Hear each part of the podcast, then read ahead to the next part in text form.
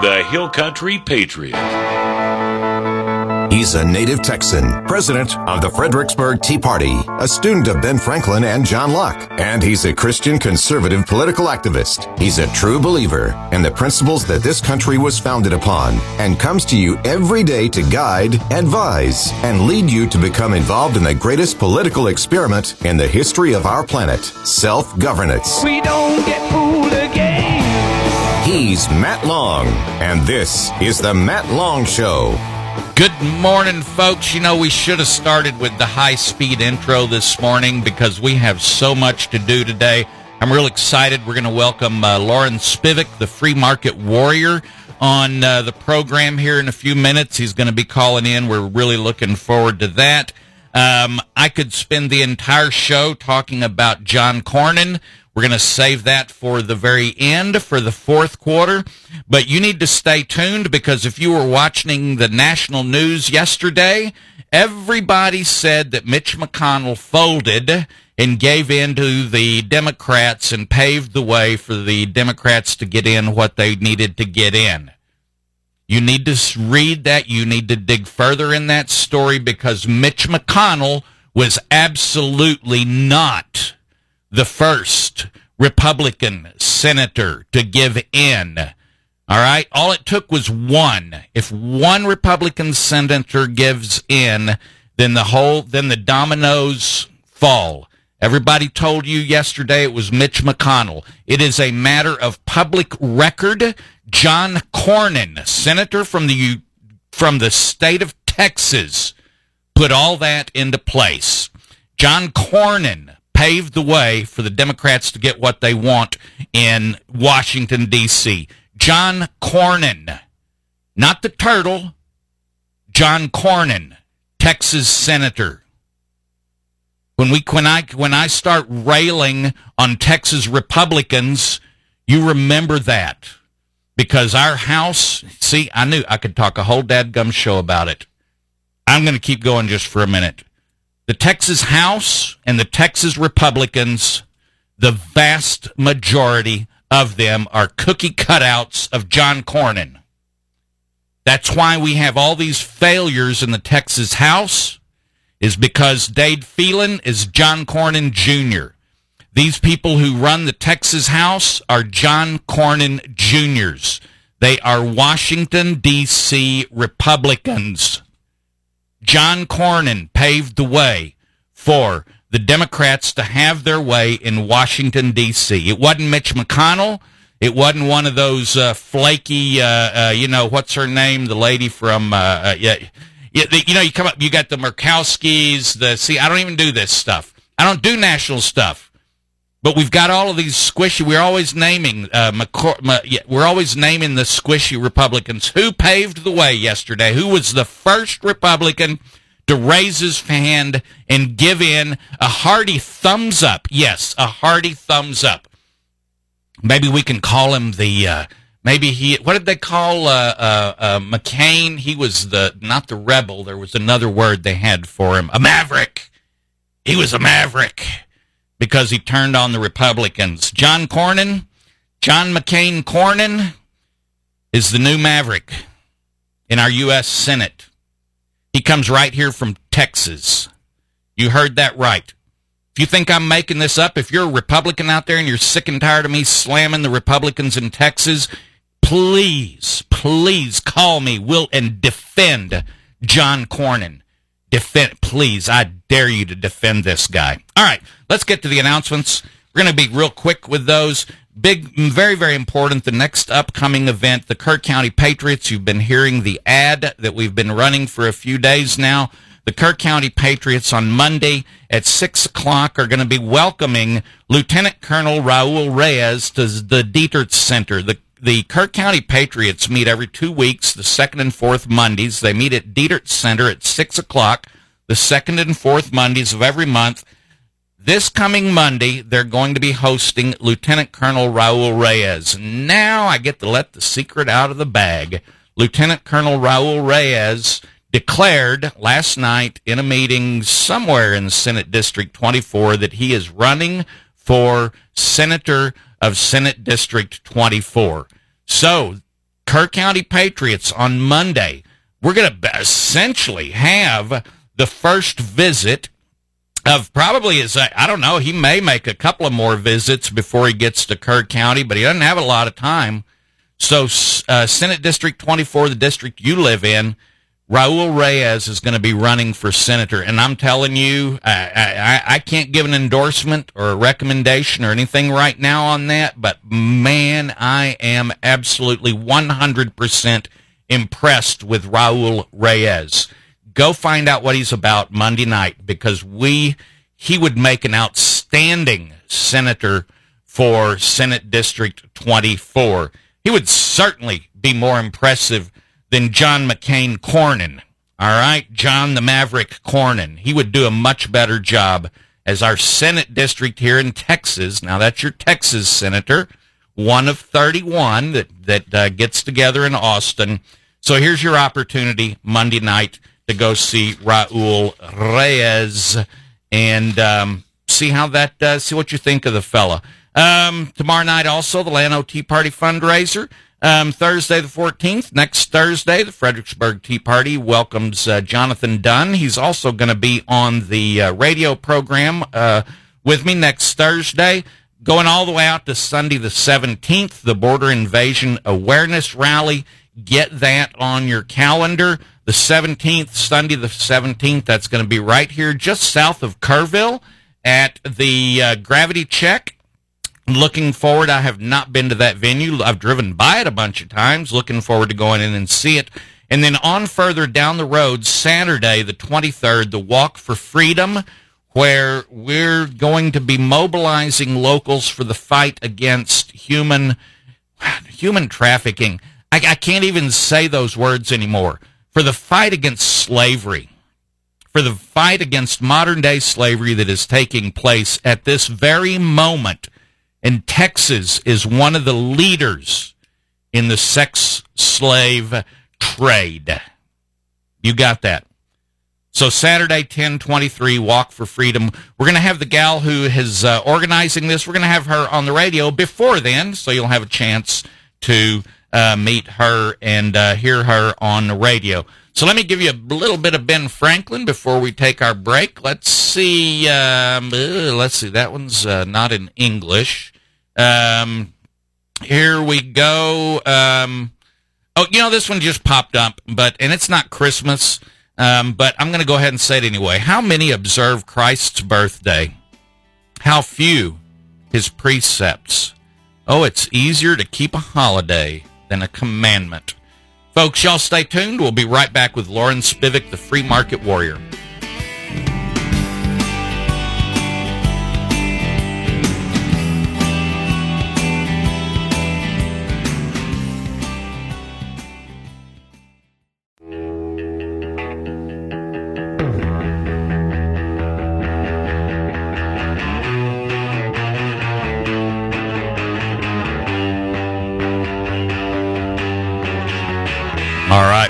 Folks, we are back. Thank you so much for staying tuned. I'm already getting texts from folks that are so excited to hear that uh, Raul Reyes is going to be running for Senate District 24. So yeah, you heard it here first. He announced last night, and uh, we're going to be uh, we're to be talking more about that uh, over the next few months. So. Right now, though, I have a friend of mine on the line from Massachusetts. Actually, I have several friends from Massachusetts. Y'all don't hold that against me. Uh, but Loren Spivack is an outstanding man. We're we're trying to figure out a way to get him down to Texas, but he's still stuck in the Northeast. I'm not sure uh, what is it, Gorilla Glue. Loren, what's keeping you in the Northeast? Oh, I don't know. I, I asked my wife. I'm hardly ever there. I seem to be uh, moving all around the country. I'm in, I'm in Phoenix at the moment. Yeah, I was looking at your calendar, and uh, you're going to be all you're all over the place, and uh, pretty impressive. You're going to making a swing through uh, Texas in uh, the very last week of October, I believe, and then going into the first week of November. Did I get did I get that right? Yeah, that's about right. Uh, a chunk of November, I'm going to be in Texas. You're everywhere from El Paso to Borger. Man, I'm telling you, I saw you're going to be speaking in Borger. I have a good friend that lives up in that area. I'm going to encourage him to come over and listen to you. But do you know how big Borger is? Have you ever been to Borger? I have not. All right. Well, you're going to find it a very fascinating, uh, small panhandle town, but I'm sure you'll enjoy it there.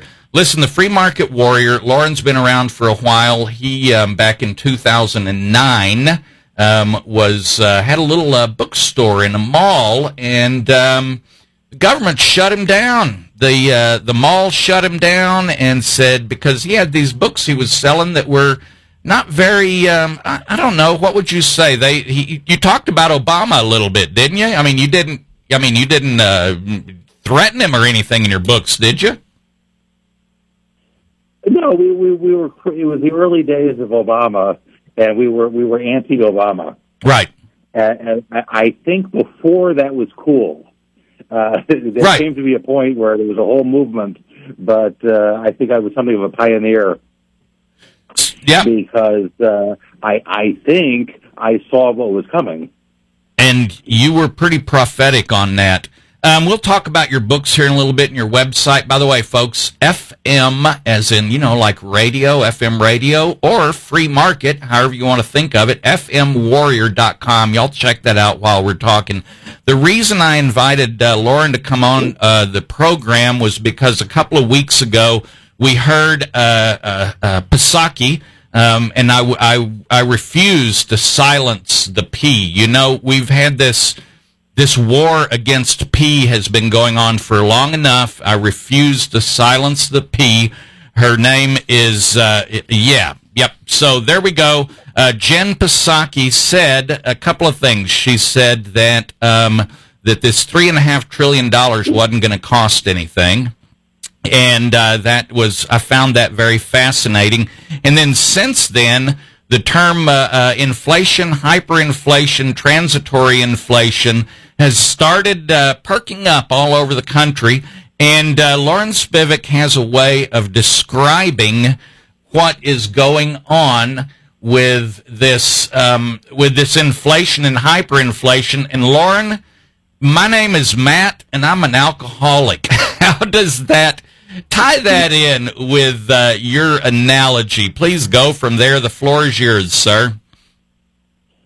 Oh well, I, I what I was uh, saying was that uh, what alcoholism or any other addiction, you could be a you could be a crack addict or a compulsive gambler for that matter, but uh, hyperinflation, which is what we're we're heading toward, is uh, is a disease of uh, of uh, governments, just like alcoholism is for individuals, because it's not just like a thing that happens; it's a whole syndrome and you know you're a compulsive gambler when you go to the casino and you lose all your money and what your mind tells you is that the solution to that problem, the problem is I went to the casino and I lost all my money, that the solution is to go back again tomorrow and try to win it back. Right. Oh yeah. And it, it, it and if that's how your your mind thinks, you're you're a compulsive gambler. And if you're you know same thing if you're an alcoholic, you know your your your solutions, your problems, your problems are probably caused by the fact that you drink too much. Your solutions you find at the bar, and we're becoming a uh, a country where our solutions are at the printing press. In fact, even since I wrote the piece that you're referring to, uh, this new idea just popped in. They want to make a trillion dollar coin. You've heard this before. I did. Okay? I heard this yesterday which is the same thing. It's like you're talking to an alcoholic, and he's like, "Well, but this, my solution is I need to get an even bigger bottle of booze." right. The problem is my booze keeps running out, so I need to get a bigger bottle. So what I said was that uh, they, they, they said they were going to make one trillion dollar coin, and that's going to mean they don't have to raise the debt limit because they, instead of borrowing it, they're going to print, they're going to mint this one trillion dollar coin. And the first thing is, whenever they tell you that they're going to do it once, that's the that's the biggest lie ever. Okay, you you you think you think uh, uh, Psaki has told the biggest lies ever. Uh, the biggest lie in history with fiat currency is we're going to do this once, and we're not going to go back. Right. Okay, we just need one more drink, just one more drink, and then we'll be all set. So what I said was that we will live to see the day that trillion dollar coins are what you put into the soda machine to get your Pepsi. You know this. Uh, this is uh, one of the another thing that, uh, and you did not put this in your analogy, but truly, as a recovering alcoholic, I will tell you that there's a saying we have: um, uh, one is too many, and a thousand is not enough. And that is this is the same thing. So the idea, and I heard uh, someone talk about this coin yesterday, and they said, you know, it's kind of like what you could do if you were doing this in your own home, what you would do would you would write a really big check, right? Um, just a, a, huge check, and you would deposit it into your account, and then you would start writing checks on that money in the account, and then you would deposit another big fat check in your account to cover the checks that you've sent out but there's that people go to prison for that, don't they? What what what do they call that? Back in the day when you could uh, had that three day uh, delay on checks, what did, what did we call that? I don't know, kiting a check. Uh, kiting or floating. Remember, I think that was the term, floating. You would try to floating, you would float, try to float money between two or three bank accounts. Um, there's some other things you. Um, th- this is very important. So it's not just printing more and more money. There is a second part to this. Um, talk to us about when we start reducing the amount of goods that are being produced. What does this do in combination with the printing of more, or, or uh, yeah, the printing of more money? Uh, well, you've got, you know, whenever you've got it, you've got a, a value for anything, whether it's a value for money or a value for goods, you know, it's supply and demand, right? Right. So the, the two factors that relate to what money is worth is one is how much money you've got, and the other is how much stuff you have to buy with the money. And there's a kind of a balance there theoretically. If the money supply were to increase at roughly the same rate that the amount of stuff available to buy with the money, theoretically that that would keep prices roughly even. But if you make more money than there is stuff, you get inflation. But what really seems historically, and, and in my article I was talking about uh, Germany and the Weimar Republic, and this is what led you know the Nazis to come to power was the economic catastrophe, which was Germany in the 20s, um, was that um, uh, if you if you attack if you burn the candle at both ends, you make way more money and cut off the supply of goods, and, and then it, you just the whole thing just catches on fire. And you know, most of us have heard stories about people taking wheelbarrows full of money, you know, to go shopping, and and and uh, and you know, workers would get paid on Friday, and the minute they got their money, would just run as fast as they could to get to the store and buy whatever the store had. Mm-hmm. Because it didn't matter what they had, because your money was going to be worthless by Monday morning. Right. If you wait for the weekend, your money will be worth nothing. So you just get rid of that money, and it doesn't matter that whatever they whatever they got that's in the good, it's better than keeping the money. So that's the kind of craziness you get with hyperinflation. And what happened in Germany was that the French occupied the Ruhr in the, I think it was 22, 23, uh, which was the German industrial area, and basically shut down their industry. Uh, so they couldn't produce anything, and they were printing money like crazy. So in our case, we seem to have fascinatingly done this to ourselves. I, I you know, I think this the, the stuff I see happening every day that future historians will marvel over, including that we shut down our own, our own economy. Right. We said, first of all, we're going to print. Do you know we spent more money in one year on on on this COVID nonsense, on paying people to stay home, okay, that we spent in three and a half years on all of World War II. Wow. Up, up until a year ago, the most expensive thing the United States government ever did was fight World War II on two fronts for three and a half years. And, in, and this is inflation adjusted dollars. So this is not, it doesn't do inflation. Equal dollars on both sides adjusted for inflation. We spent about $3.7 trillion beating the Germans and the Japanese uh, in World War II. And we spent more than that, I think it was about 4.1 trillion in one year, just paying people to stay home and do nothing. So they weren't producing anything, and we're still living with the reverberations of that. I, I go to the supermarket. I, I have, I've never seen so many empty shelves Mhm. in the United States in my life. So we're producing nothing. We're printing money like crazy. I mean, there's another phenomenon here, which is that when the Republicans win an, win an election, and I've seen this over and over again, they, they like have the majority in Congress. The Republicans are like, okay, we got to do absolutely nothing because anything we do might offend somebody, and then we could lose our majority in two years. So we just got to sit here and do absolutely nothing and hope no one notices us, so that we won't get thrown out in two years. When the Democrats win an election, they say, well, we're sure, for sure going to get thrown out in two years. Right. So we better spend all the money we can. We need to do radical, radical stuff right now, fast, before we lose the next election. It's a very interesting contrasting attitude. But if you look at the first year of the Obama administration in hmm? 2009, what, what was he doing in, in 2009? He was trying to spend more money than ever been spent before and create more radical interference in the economy than ever happened before. So if you go before that, go back to the first year of Clinton. What was that? 2000, I'm sorry, 93, I think? Right. The first year Clinton was in. What did he spend the first year doing? Trying to spend more money than ever been spent before and, and, and coming up with what at the time were really radical ideas. So this is just a, this is like a pattern, and uh, and uh, you know, and in this case, they're doing it with the thinnest majorities possible. And the question is whether we can stop them. And I don't know. yeah, this is scary. Listen, we need to take a short break, but I want to pose a question uh, before we take off. I have an uncle that um, spent his entire life in uh, Brazil, in Sao Paulo. And uh, he is now, he's living in Abilene right now. I believe he is probably in his late 80s. And so that gives you an idea that uh, he, the years he was in Brazil. And he tells a story of uh, when Brazil was having hyperinflation, or I'm not sure what the proper term is, but they were literally taking the bills that existed, for example, a 10 whatever bill, and then just rubber stamping three zeros onto the bill. They couldn't even print it fast enough, and they just put rubber stamps on it.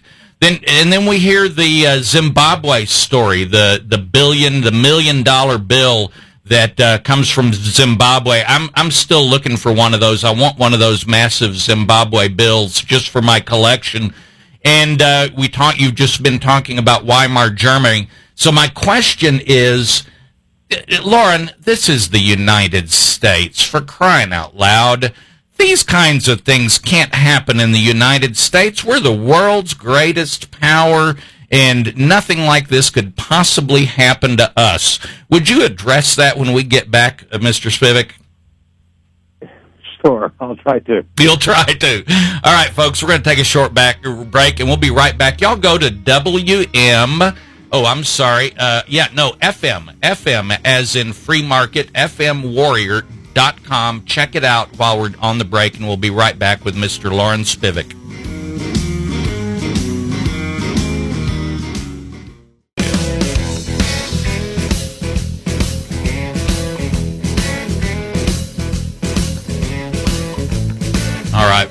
Folks, we are back. Thank you so much for staying tuned. I have on the line with me Mr. Loren Spivack, the free market warrior.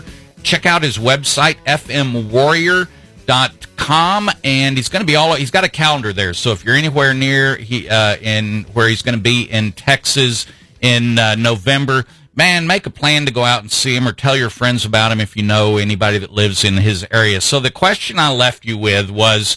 Come on, Loren. This is the United States. We're not Zimbabwe. Nothing like that could possibly ever happen in the United States.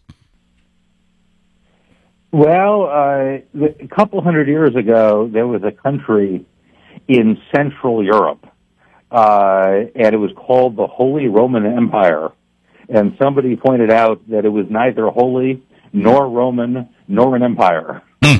And because a country is named the United States does not mean that it necessarily has the same attributes that we associate with the United States. What what made us what we what we were, what we want to be, is a bunch of characteristics that our country used to have. We we were pious, we were hardworking, we were fiscally conservative, and we pretty much frittered all of this stuff away. We now have uh, an enormous uh, governmental bureaucracy that is increasingly contemptuous of uh, of elected officials.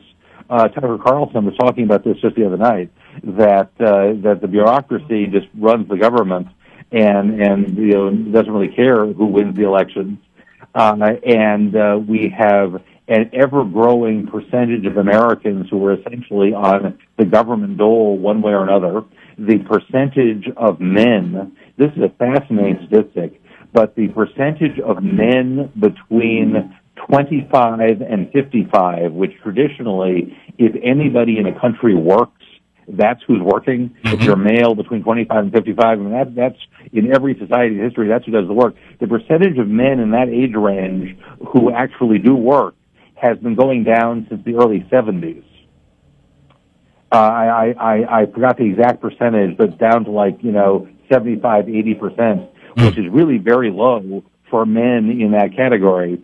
And, you know, we, you know, all of the things that made us what we were have been disappearing. Mm. Uh, we, you know, culture, you know, culturally, uh, we don't really agree on anything any, anymore. If you look at the America I was talking about, you know, World War II before, if you look at the America that, you know, buckled down and went off to World War II and, uh, and, and fought and won and then came home and, you know, led to the biggest economic boom in history, it's very hard to see that America today anywhere. Mm. Absolutely. But, but, but it's true. I, I can't imagine us fighting a big war like that today. There's just not enough unity. You know, uh, you've got two halves of the country that aren't even speaking to each other. Right, right. So let me, um, uh, this article you sent me, um, you have posted it on Facebook, and I appreciate you sending it to me because I, I've been kicked off of Facebook like permanently um, because actually, because we were uh, teaching a little bit of history to our city council, and we were using uh, Weimar Germany as an example in the rise of the Nazis, and our local uh, our local elected officials didn't like us using that term, and so they got us all banned. Um, so, on where can folks find you on Facebook? Because this article you wrote is absolutely great. Who do they look for on Facebook? Well, it's it's just my name, Loren Spivack, L O R E N S P I V A C K. Uh, I have I have I have two uh, pages which pretty much have the same stuff. One on one a personal one under my name, and I have one that's Free Market Warrior, Loren Spivack. But they're but they're pretty much the same. All right. Well, and uh, yeah, I mean the, the the end of free speech is a yet another example of uh, how our country is an entirely different place that would be unrecognizable to earlier generations. Absolutely, absolutely. In the middle of this article, you go to the point where you start describing the inflation as uh, as a vicious cycle. So, would you tell us, kind of give us an idea of how that cycle works? What is the cycle? And then follow that up with um, we have to break it. I mean, we know that the cycle has to be broke it, broken where do you break the cycle? How do you break it? And and what are the ramifications? Will breaking that this cycle be a, a miserable time for us? Will it be something we don't notice? Will what what tell us about the cycle and how to break it, please, sir.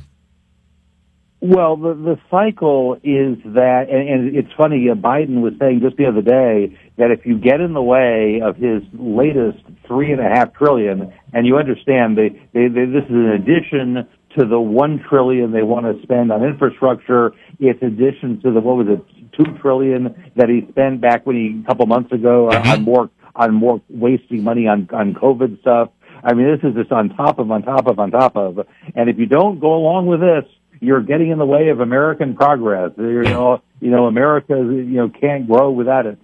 So the addict comes to think that he can't, you know, he can't do anything unless he has an ever increasing supply of whatever he's addicted to.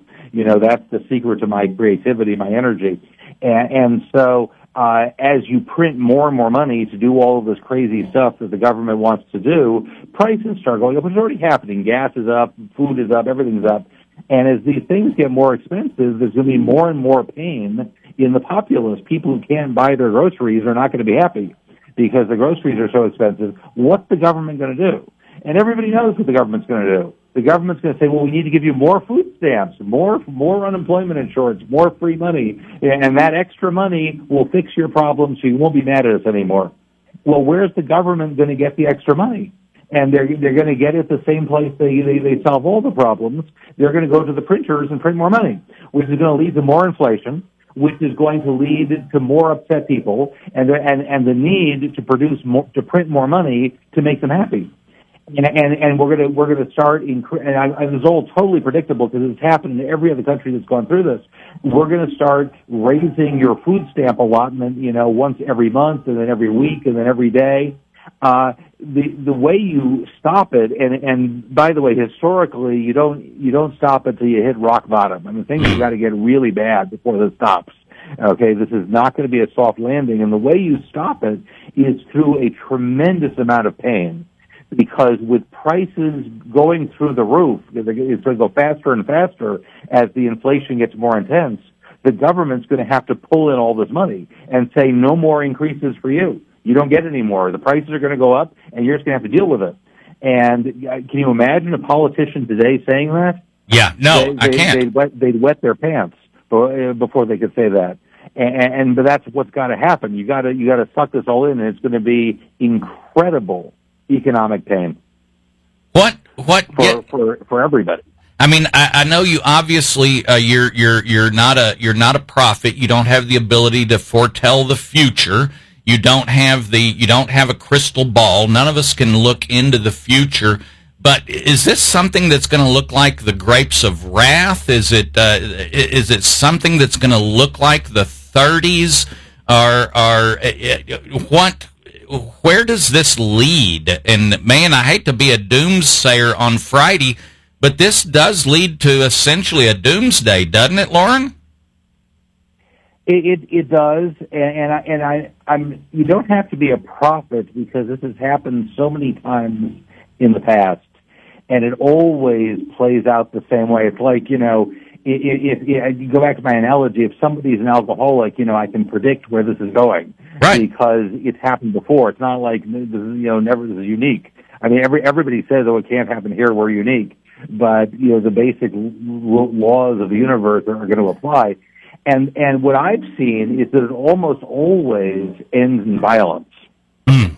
It starts off as an economic thing and it goes to violence. So, for example, in Germany, the huge economic pain, and you cannot overstate the economic pain the Germans were going through in the 20s, led to the rise of the Nazis which led to World War II. If there were, if, if the economic disaster hadn't happened, the Nazis would not have happened.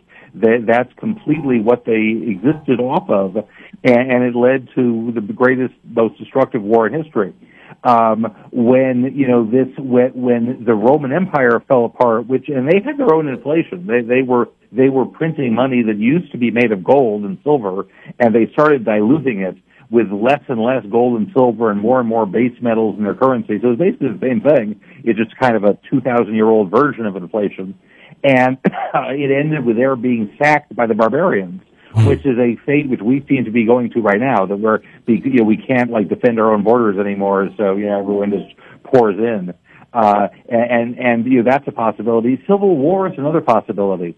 But when you have a complete economic collapse, and I'm projecting that the syndrome of inflation will not allow us to get off of this bad train that we're on until we get to there um, leads to some kind of uh, violence, whether it's external invasion or we become, you know, a, a, a, a, country that invades our neighbors, like happened in Nazi Germany, or an internal civil war. That seems to be where all of this goes uh, in a violent, in one of those violent directions.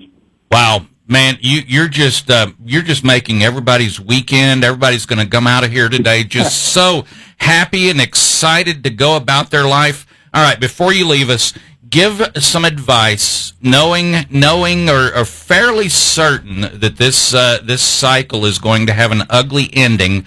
What can my listeners do right now um, that could maybe soften for them individually? Soften this landing. Is there anything that an individual or a family can do to perhaps soften this landing that we see coming?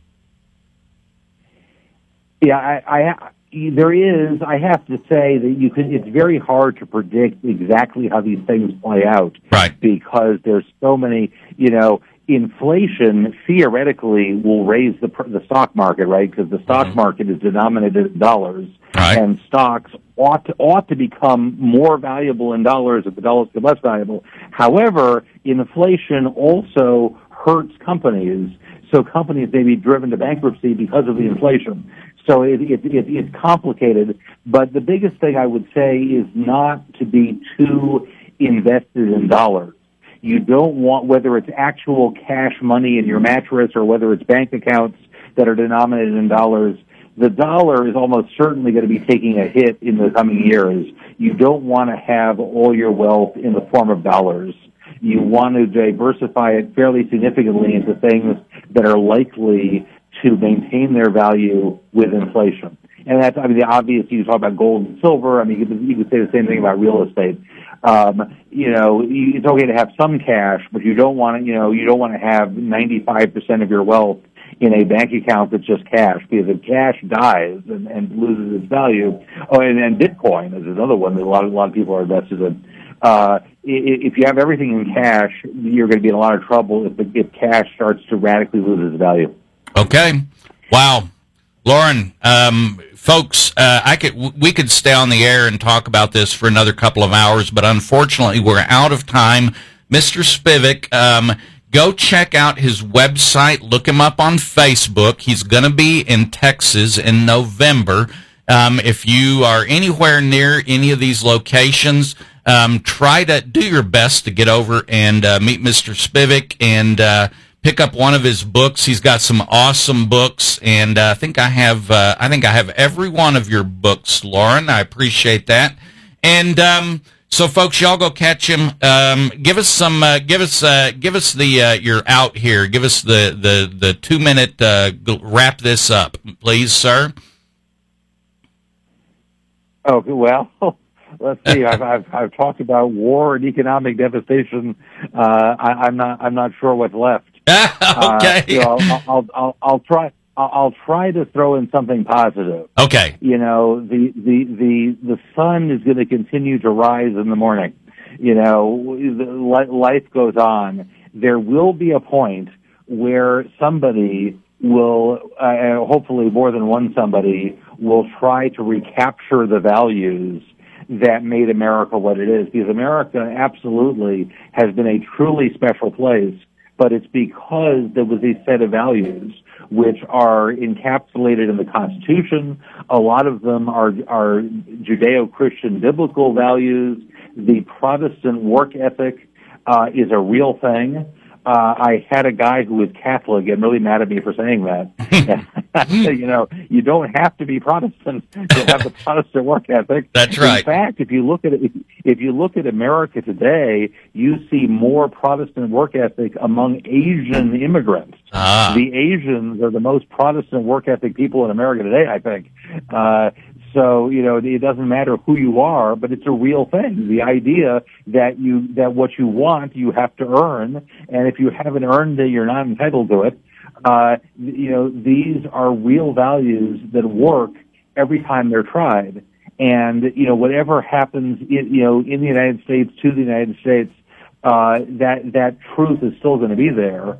And, uh, you know, someday, uh, you know, we'll, uh, we'll be back there again. Or maybe, I don't know if it's in our lifetimes, but that, that type of system, by its very nature works better than all of these other, you know, you know, communist, democratic socialism, and all of this nonsense, uh, will fail because it can't work. And the humble values that led to America will will continue to work wherever they're tried. Wow, Loren, thank you so much for that. We appreciate you. Thank you for taking the time and uh, enjoy your uh, time in Arizona. And uh, please be safe in your travels. And uh, we look forward to seeing you in Texas. Thanks again for taking the time today. Oh, my pleasure. All right, there you go, folks. We're going to take a short break, and we'll be right back. And um, going to talk about uh, praying for our leaders. Who are our leaders, and uh, should we be praying for them? Y'all stay tuned. We'll be right back.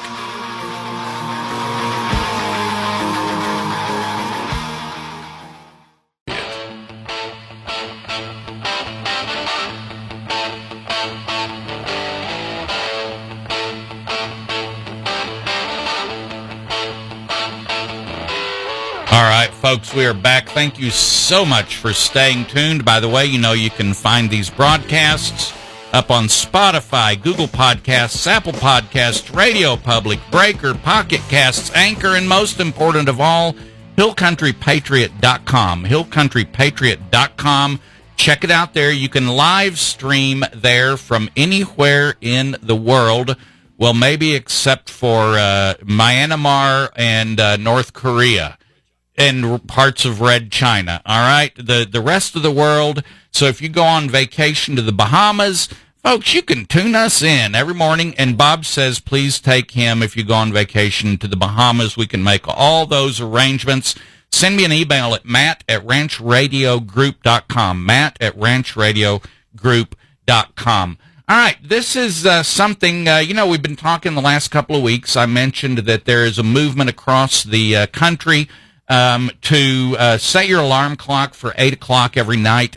Um, when I looked up on this uh, a, a week ago or so to see where, where the root of this idea came from, uh, they were saying 8 o'clock Eastern time and uh, that we should all be praying at the same moment. So East 8, 7, 6, 5 across the country. And uh, of course, I didn't understand that part, so I just said 8 o'clock. I don't think it would hurt at all if at 8 o'clock at every time zone. So God would be hearing from us, um, you know, every hour on the hour. Set your alarm for 8 o'clock and pray for the country, and you're joining millions of people, millions of Christians across the country who are doing this. Um, in uh, at Bridge Church, every week we pray for our country. And then you hear the term leaders. Pray for our leaders. Uh, this is from Michael Quinn Sullivan. Are we praying for the wrong people? In a word, yes. We hear this segment of prayer all the time. Someone will have uh, ask us to bow our heads and join them in praying, and at some point, particularly at church or a political gather gathering, will come the inevitable, and we pray for our leaders, followed by a litany of names uh, or public offices. The particularly pious, hoping to evoke a sense of biblical weight, will prayerfully refer to the president, governor, or mayor as our rulers. It reminds me of just how ignorant we have become in our republic, just how far we devolved in our understanding of how government is supposed to work. We don't elect rulers and leaders, we elect servants. So let me say it again. Every time you hear someone pray, say, every time you hear someone pray for our nation's rulers and leaders, to have the wisdom in addressing the issues of the day, they are praying ultimately for the wrong people if the focus is on the politicians. We should pray not as submissive serf under the heavy thumb of a feudal lord, but as kings earnestly seeking divine guidance for ourselves and our fellow regents. Now, don't get me wrong. We absolutely must pray for the public servants holding these specific positions. Just like an employer should pray for her employees or a commander pray for the soldiers under his command. All too often, though, the real leaders in our system of government, the ones for whom those title holders work and take orders, never seem to be the object of corporate prayer. The citizenry has become an afterthought, if ever thought of at all, even by the citizens.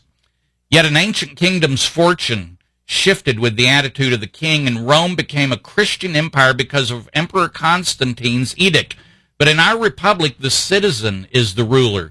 Even absentee citizens, those who don't participate, are still ruling. They're just ruling badly. All of this is by design. Our founding fathers rejected queen, kings and bequeathed us a constitutional republic where the direction is driven by the citizens. It's very easy in a fallen world to wish for a strong leader, a single person on whom we can thrust blame and outsource responsibility. The people of Israel certainly did so when they demanded a king and rejected the system of self governance under God. Just as the ancient Israelites suffered for abandoning the political designs given to them by God, our abdication of governing obligations undergirds many of our political problems. Praying for the Republic's politicians and not the citizens is like asking a physician to alleviate the symptoms without addressing the disease. If we want righteous men and women to hold public office, we must start by praying for our neighbors and countrymen to be consumed by a desire for righteousness when electing the public servants. Yes, we should pray for our public servants, for the men and women holding public office, but we should pray harder for our fellow citizens. If we are praying for the hearts of our nation's leaders to be inclined to God, we must be praying more often and much more explicitly for the hearts and attitudes of our fellow citizens. There you go. I love Michael Quinn Sullivan's uh, Friday Amuses, his uh, Friday writings, and uh, you can get those by subscribing to uh, his uh, newsletter at the Texas Scorecard. Um, folks, um, pray for the uh, tourists this weekend, and for crying out loud, be nice to the tourists. Um, are we going to be in here, Bob, on Monday? Yeah, we'll be here Monday, so everybody else gets a three day weekend, but not Bob, not me. We'll be here Monday morning. Pray for the travelers this weekend. Stay tuned for Lorraine.